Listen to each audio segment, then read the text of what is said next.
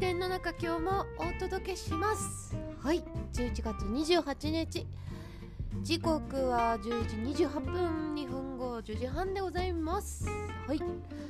今日の記念日ですね。関税関記念日。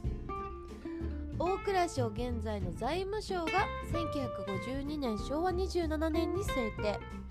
1872年明治5年のこの日。運上書の呼び名を税関に統一することが決定されたということですね。はい。やっぱ明治時代とかいろんななんか決め事がこう続出続出 いろいろ決められてきたのかなってなんかあの記念日紹介すると感じますね。はい。お次太平洋記念記念日。1520年のこの日ポルトガルの航海者マゼランが後にマゼラン海峡とあ命名される南米大陸南端の海峡を通過して太平洋に出た方。天候が良く平和な日が続いたためこの海をパシフィックオーシャン。パシフィックオーシャン平和な穏やかな太陽。太平洋と名付けた。マゼラン自身はフィリピンで原住民に殺されたが。えー、そうなの？彼の船は初めて世界を一周して帰国し地球が丸いことを証明した。おおそうなんですねマゼランさん。えー、なんでフィリピンで殺されちゃったの？な、なんだろうね。なんかあったんですか？はい。詳しくは後ほど いつか調べたいと思います。はい。そしてですね独立記念日が3つ国あります。独立記念日アルバニア。1912年のこの日。バルカン半島のアルバニアがオスマン帝国からの独立を宣言した。自立おめでとうございます独立記念日モーリタニア。1960年のこの日西アフリカのモータリモモーリタニアがフランスから独立した。フランスの植民地ですよね。ほぼほぼアフリカ。さあ続からの独立記念日パナマ。1821年のこの日パナマがスペインから独立しシモン・ボリバルが用いる大コロンビア国の一周となった。1903年にコロンビアから独立して独単独の国となっている。おめでとうございます。そんなね独立わっしょいな。独立わっしょいって。本当に適当で。し訳ございません。ということでね 今日も始めていきます。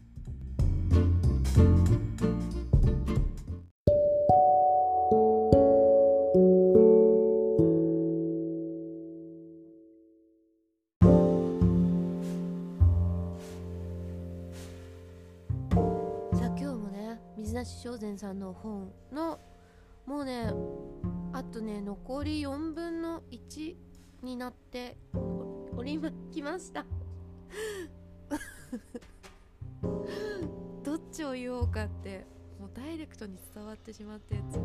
はいでは今日もですね今日もですね辛い時はやってらんないって叫べばいいのよっていう水橋正善さんの本から生活編多分後半なのかな。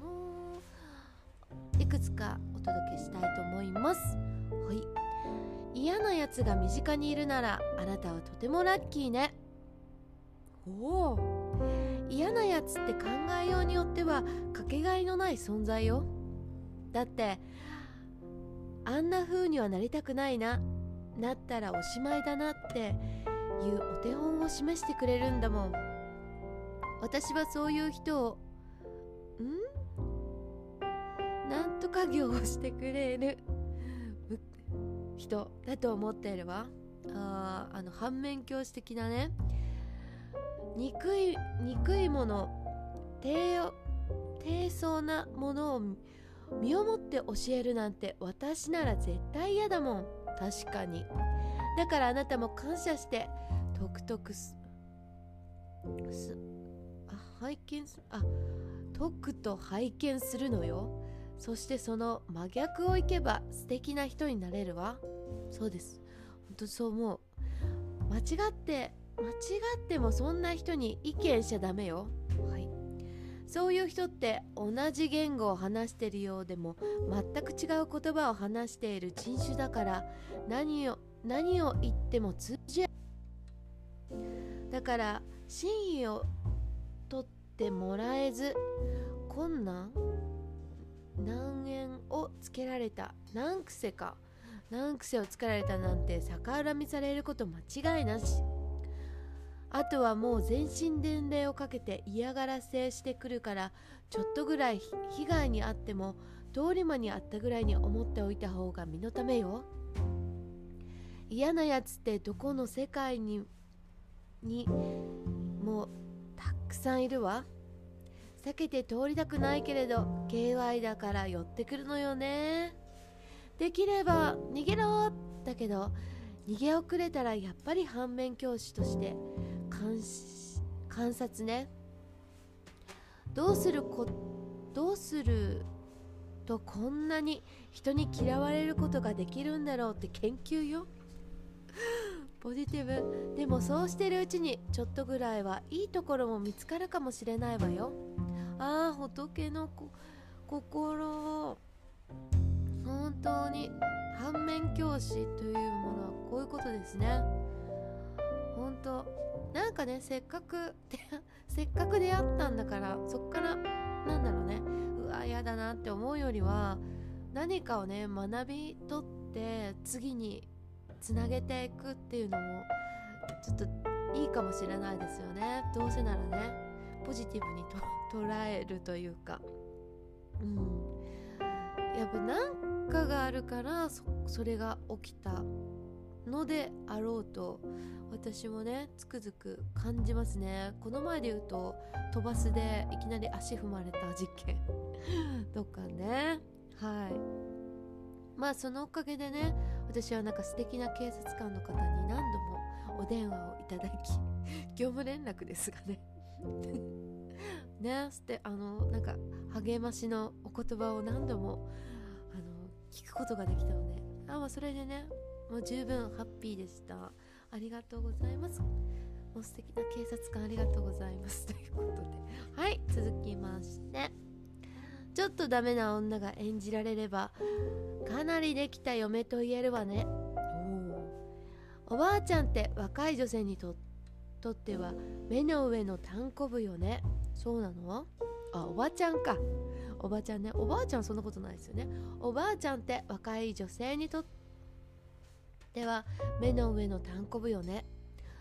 若い子がやることなんて認めてくれないもの。それもそのはずで昔の人ってよく働くし気が利くのよね。昔は自分の趣味なんてそんなに持たずに働くのが当たり前だったからいつも休んでいるだろういつ休んでるんだろうってぐらい働くわよね。おばちゃんから見たら若い子はなんでこんなに働かないんだろうって思うんだろうけどだから本音を言い合えない嫁姑ならうまくいかなくて当然よ。でもおばちゃんの働きざまって見てて本当に勉強になるわよ。掃除の仕方料理の仕方洗濯物の畳み方熟練のプロだわね。だから遠ざけてばかりいないで教えてって甘えてみればいいのよ。最初は呆れ返るかもしれないけれど母性本能の魂だもの手取り足取り教えてくれるわよ。ダメな嫁ぐらいがちょうどいいスタンスね。負けて勝つこ勝つとはこのことよ。おばちゃんたちだっておばたおばおばちゃんたちに教えてもらって今があるのよ。そうやって文化っていうのは伝統伝達されていくものなのに今はなかなか若い子が受け入れられない文化文化がだんだんすれん 文化がだんだん廃れてきているわよね。そうすると世の中や子供が荒れてくるのよ。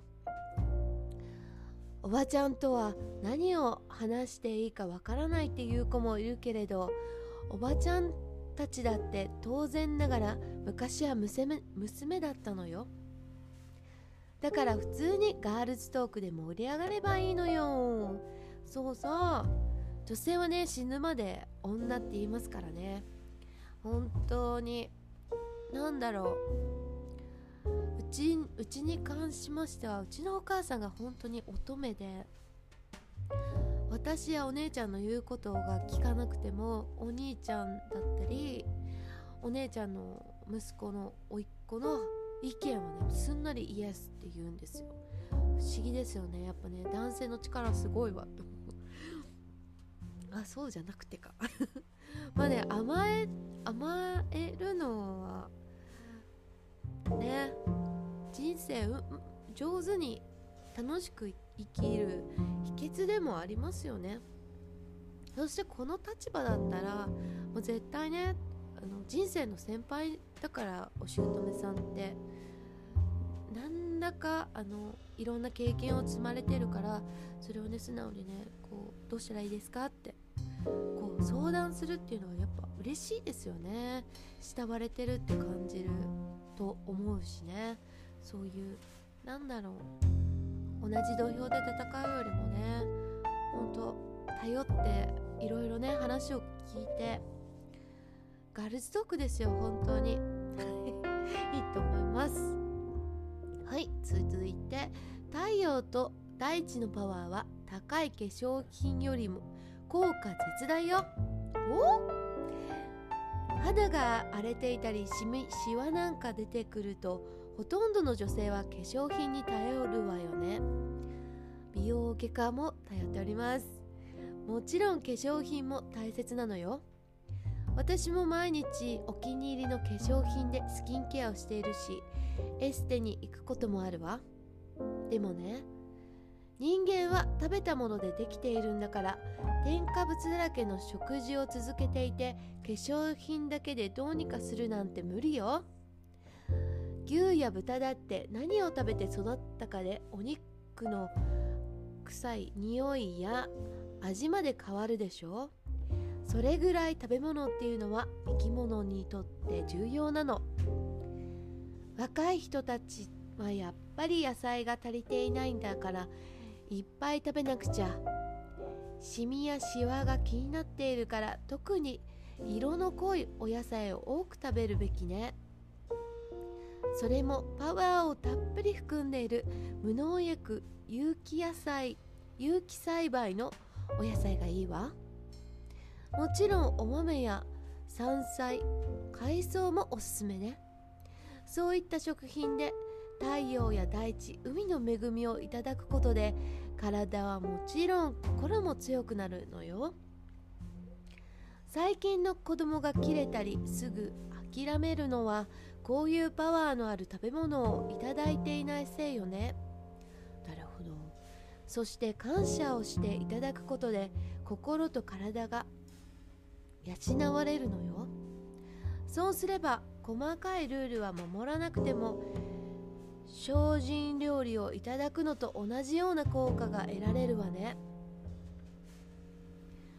有機野菜なんて高いから無理っていう人がいるけれど美容液美容液やクリームよりも全然安いわ。っていうか飲み物や遊びに行くお金があるんだったら野菜ぐらい買えるわよ。おっしゃる通りです。ほんとね食べ物でびっくりするぐらいできてますからね。ほんなんだろう添加物はね即効性が出てこないからみんなこう食べて。食べちゃうんだと思いますけどね。美味しいですしね。あの香り付けとか促進する何テクニックをふんだんに入れてるでしょあと見た目も綺麗だったりとかするとねつい手に取り取ってしまいがちですが本当に添加物はねほんと溜まってきますからね。じわじわじわじわ。何十年と何十年単位で多分ずっとじわーっと溜まってるから気がつきにくいんだと思いますね。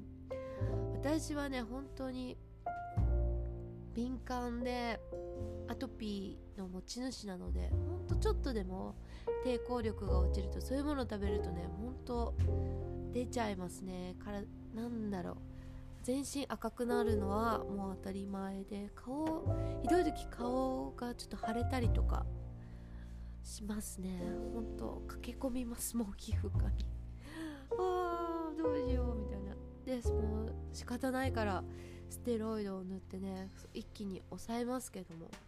じゃないとなんか長引くとね跡ができちゃうんですよね。その焼けただれた跡っていうんですかちょっと黒くなるんですよね。治った後って。まあそれもねターンオーバーを重ねていくとどんどん薄くなってなくなるんですけども。そう。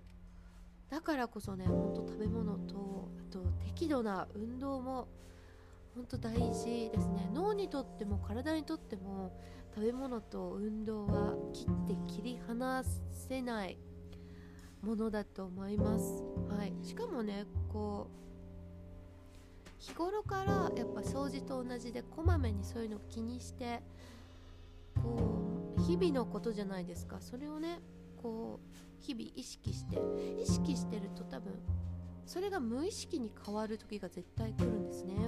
そうなるともうこっちのもんですよね。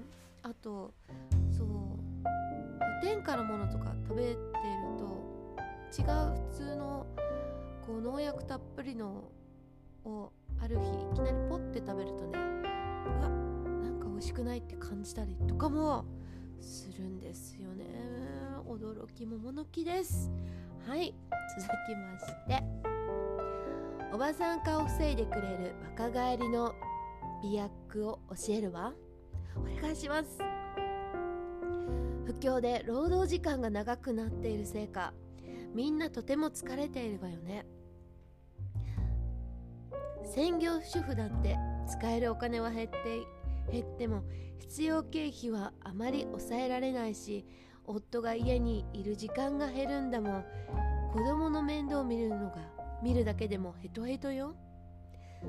疲れると身なりも構わなくなるし肌も疲れるから女はどんどん老けちゃうのよね。電車でも何としても座りたくなるから人を押しのけて飛び乗るようになってまさしくおばちゃん化してくのよ。なるほど。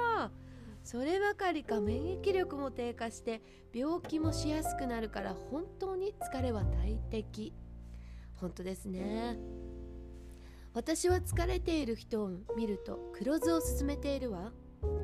黒酢って癖があるから最初は食べづらいかもしれないけれど慣れると他のじゃ物足りなくなるのよ。アミノ酸で疲れにくくなるし肌もプリプリしてくるわ。プリプリしてくるわ。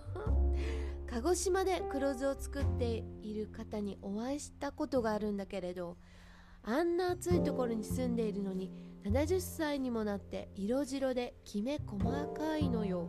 へえすごい。それが続けようって思った理由の一つね。それに酢を使うと塩分が抑えられるからむくみ防止にもいいのよ。ほうなるほど。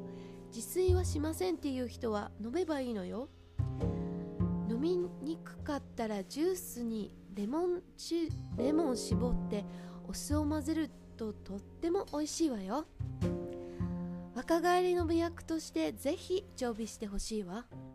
ほうやっぱ黒酢なんですね。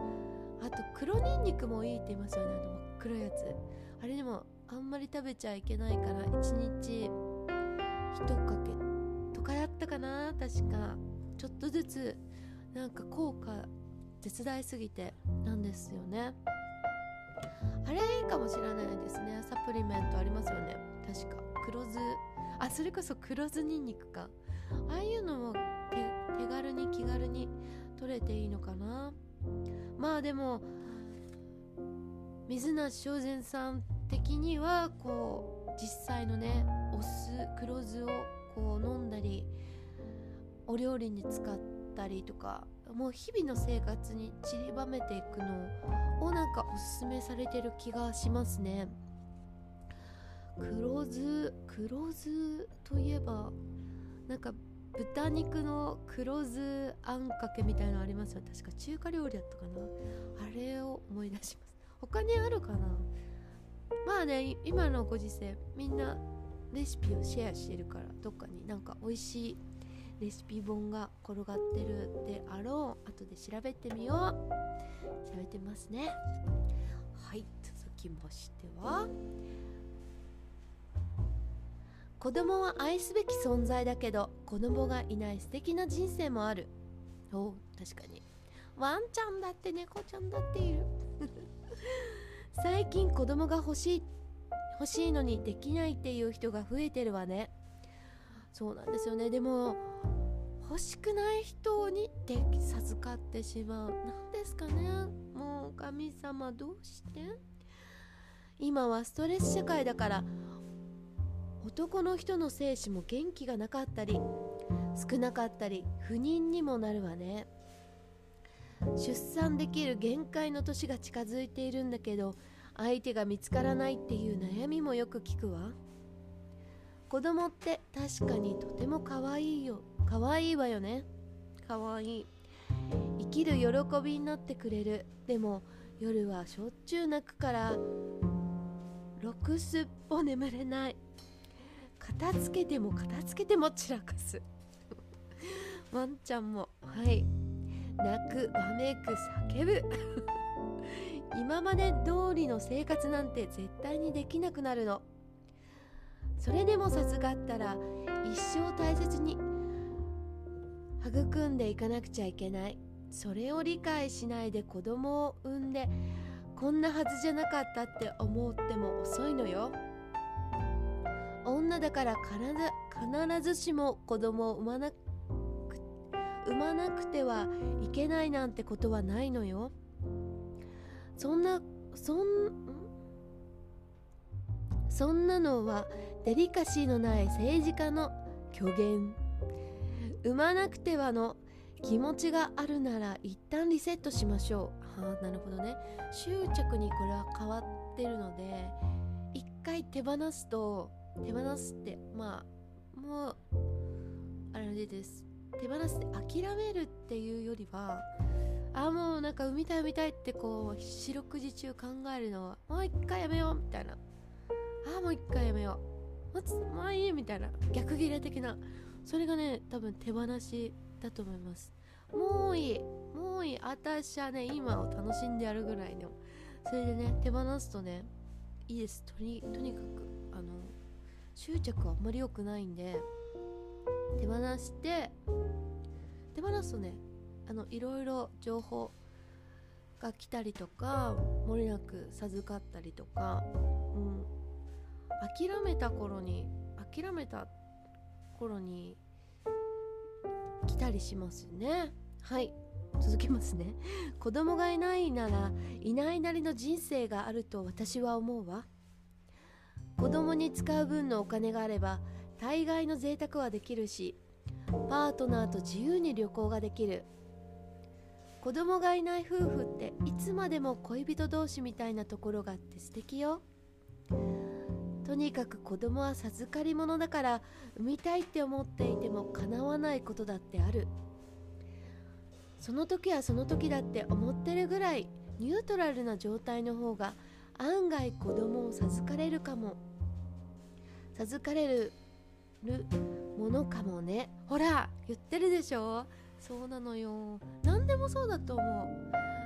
あのー、恋人なんか付き合いたい付き合いたい付き合いたい恋人欲しい恋人欲しいってギラギラしてると大概男って寄ってこないし多分女性も寄ってこないと思うんですよ。異性が寄ってこない。ギラギラしてると。まあなんてことないわってふらっとさらっとしてる方がね案外寄ってきたりとかすんなりあのお付き合いできたりとかすると思うんですね。私の過去の経験から。ギラギラしてるとねなぜか寄ってこない。いやー欲しい欲しいみたいな。男どこだみたいな。そうなのねなんかね分かるんでしょうね。もうなんか伝わってるんだと思うこう不特定多数の方々にまんべんなく。いや末恐ろしいですね。そんなちょっと醜いですしね。そう思うと。しかもなんかそうそう思ってるとギラギラしてるとなんだろう。よ心に余裕がなくなって窮屈になってなんか顔が怖くなってる気がする。なのでねなんだろう楽しい未来をね。ただ単に漠然と考えて今をね楽しめばねもうなんか来ますよ本当に。今をねほんと楽しみましょう。なんか根拠のないもう不安はねもうぽいぽいぽいです。ぽいまだ起こらない不安もぽいぽいぽいです。変わるかもしれないんですから本当に。はい過去のこともねもう終わったんだから。はいぽいぽいぽい。はいってことで。さあこれで一旦一旦落ち着こうかな。はいそれで最後ですね。ネットでつぶやいてばかりじゃ心の湿った貧相な人間になるわよ。痛いぐさりぐさり。ネット民にぐさり痛い。今ならツイッター。ちょっと前ならミクシー。最近はバーチャルの世界しか本音を出せない人が増えているわよね。確かに実生活では何の関係もないからこそ本音を話しやすいという時もあるかもしれない。でもねそこから抜け出せなくなってしまったら大変よ。楽な人間関係しか築けなくなって実現実世界に居場所を見つけられなくなってしまうこともあるから。それでどんどんネクラになって発想まで湿ってくると人間が貧相になってしまうわ。怖い。怖い。それにそんなネクラな人が集まる世界は藻が生えてくるから。すぐ滑って転ぶわよ。それで立ち直れなくなっていくの。インターネットはとっとても怖いと思う。署名の世界だから普段は言わないひどいことも平気で言えてしまう。人がとても攻撃的になりうるところね。ネットの中でしか暗示できなくなってしまったのにネットの中で吊るし上げられたら生きる世界が本当になくなってしまうわよね。ツイッターで愚痴ばかり言ってる人って多い多いらしいけれどそれだけ愚痴ができるっていうことは努力をしていない証拠よ。ほうなるほど。勉強になります。命を懸けるほど頑張っている人は愚痴なんて吐かないわ。愚痴って言えばすっきりする気がするけれど実はもっともっと言いたくなって愚痴のネタを探すようになっちゃうのよ。そうなの愚痴フェチ？不安ばかりを探す探さないで生活の中の些細な幸せを見つけ見つけるようにしたいわね。そしてなんだろう？生活の中の些細な感謝を見つける？そしてあること嬉しいことを数えまくるっていうのもね私はおすすめです。はい。あのもうどうしても嫌なことばっかりこう数えがちじゃないですか。目につきやすいですし。でもでもなんだ当たり前のようにこう生活してるのもそもそも当たり前ではないですしそこも感謝の一つだと思うんですね。そういうなんだろう当たり前に過ごしていることを当たり前じゃないって思う思うとこう感謝につながっていくと分かりますか？と思うんですよね。私だってこうこうやってあのポッドキャストを収録してるのもアンカーさんが日々あの運営してくださってるからこそあの Q チャンネルで配信ができているわけで本当にこれはねこの前気づ気がついたことなんですけどもありがたいですね。あとなんだろう。え、ー、とネット環境が家にあるのとか日差しのいいお部屋に住め住ま住まわせていただいているとかね。本当に日常の当たり前のなぜこんなに当たり前に生活できているんだろうっていうのをね考えてねこうピックアップしていくと感謝の気持ちが生まれてきてね本当に幸せな気分にもうなる漏れなくなると思います。はい。まあねって言っても私もねこう嫌なことをわっと思ったらそればっかり考えちゃう時もありますががしかし がしかしそこをねふっとねやっぱね感謝感謝を探しますね本当に。ただねワンちゃんがそこでこうお腹出して寝てくれてありがとうまで。だってそれって私を信頼してくれてるってわけですからね。私もそれで安心ですし。あとなんだろう。この本っていつだったっけ？ああでもそこまで10年。あ10年前ですね。10年前のこうツイッターと今のツイッター事情多分違ったりとかもするし私は結構、まあ、コロナの事情もあってお部屋にいることがとても多いですが、まあ、散歩も行きますが、まあ、ネットはネットでねあのいいと思います私は。そこであのなんだろう私の知ってる限りのネットで知り合ってる人たちみんないい人で優しかったりとか面白かったりとかなんだろう何失礼しました。何気ないたわいもないなんだろう会話をできるコミュニティが出来上がってて本当になんだろう居心地がいいので、まあ、そういうところもあったりとかするのでね一概になんか怖いとは私は思わないですね。使い方とあとあのアプリとかそのサイトによっている人が違うと思うんですよね。はい。私はすごいそう思いますね。あのライブ配信のアプリ一つにとってもあの全然あの住んでる人いる人が違いますからそれだけでもね。だからもっと掲示板とかだったらもう政治系でこうつぶやきまくってるとかいますよね。アイドルとか。あと何何ですっけ？女性女性のなんか女性の2チャンネルみたいなのがあったりとかね。私そういう愚痴系のとこはね運気が下がりそうでいかないんですけど。一時ねあの6月ぐらいかなそういう政治関連のなん不安をあ煽るようなねこう何2チャンネル的なサイトをねちょっと友達がこう紹介というか流れてきててでそれであこういう世界もあるんだと思ってねそこでなんかね 1, 1ヶ月ぐらいかな。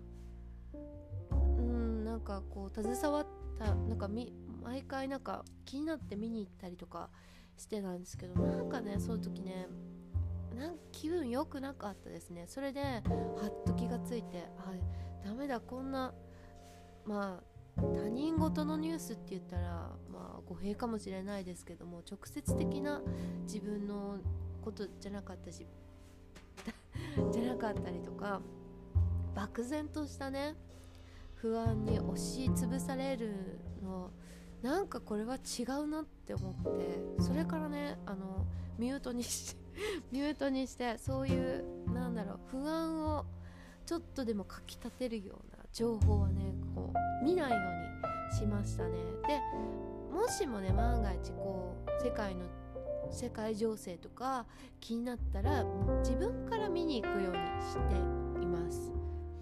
まあ必要なね情報ですからそこはねあこうなってるんだって思って自分から見に行くようにして他人からこう流されたものをもうずっと垂れ流しのようにねこうやってくるようにはもう遮断しました。もうなんかね落ち込んじゃもうだってさ時間って有限だからもうせっかくの大切な時間そして輝かしい今を 今の時間をねもうハッピーなものに囲まれて私はね過ごしたいのでねそのそういう選択をしてみました。ちょっと長くなっちゃいましたが。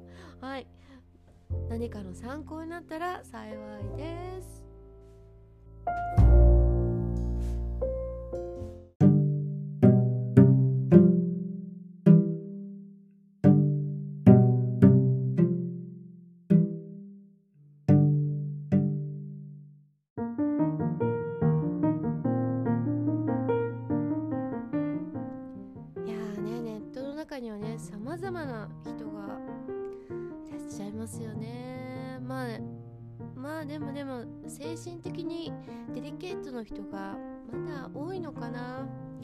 私も含め。私も含めですから。精神的にあ弱いっていうかただ単に私はねデリケートさんなんですよ。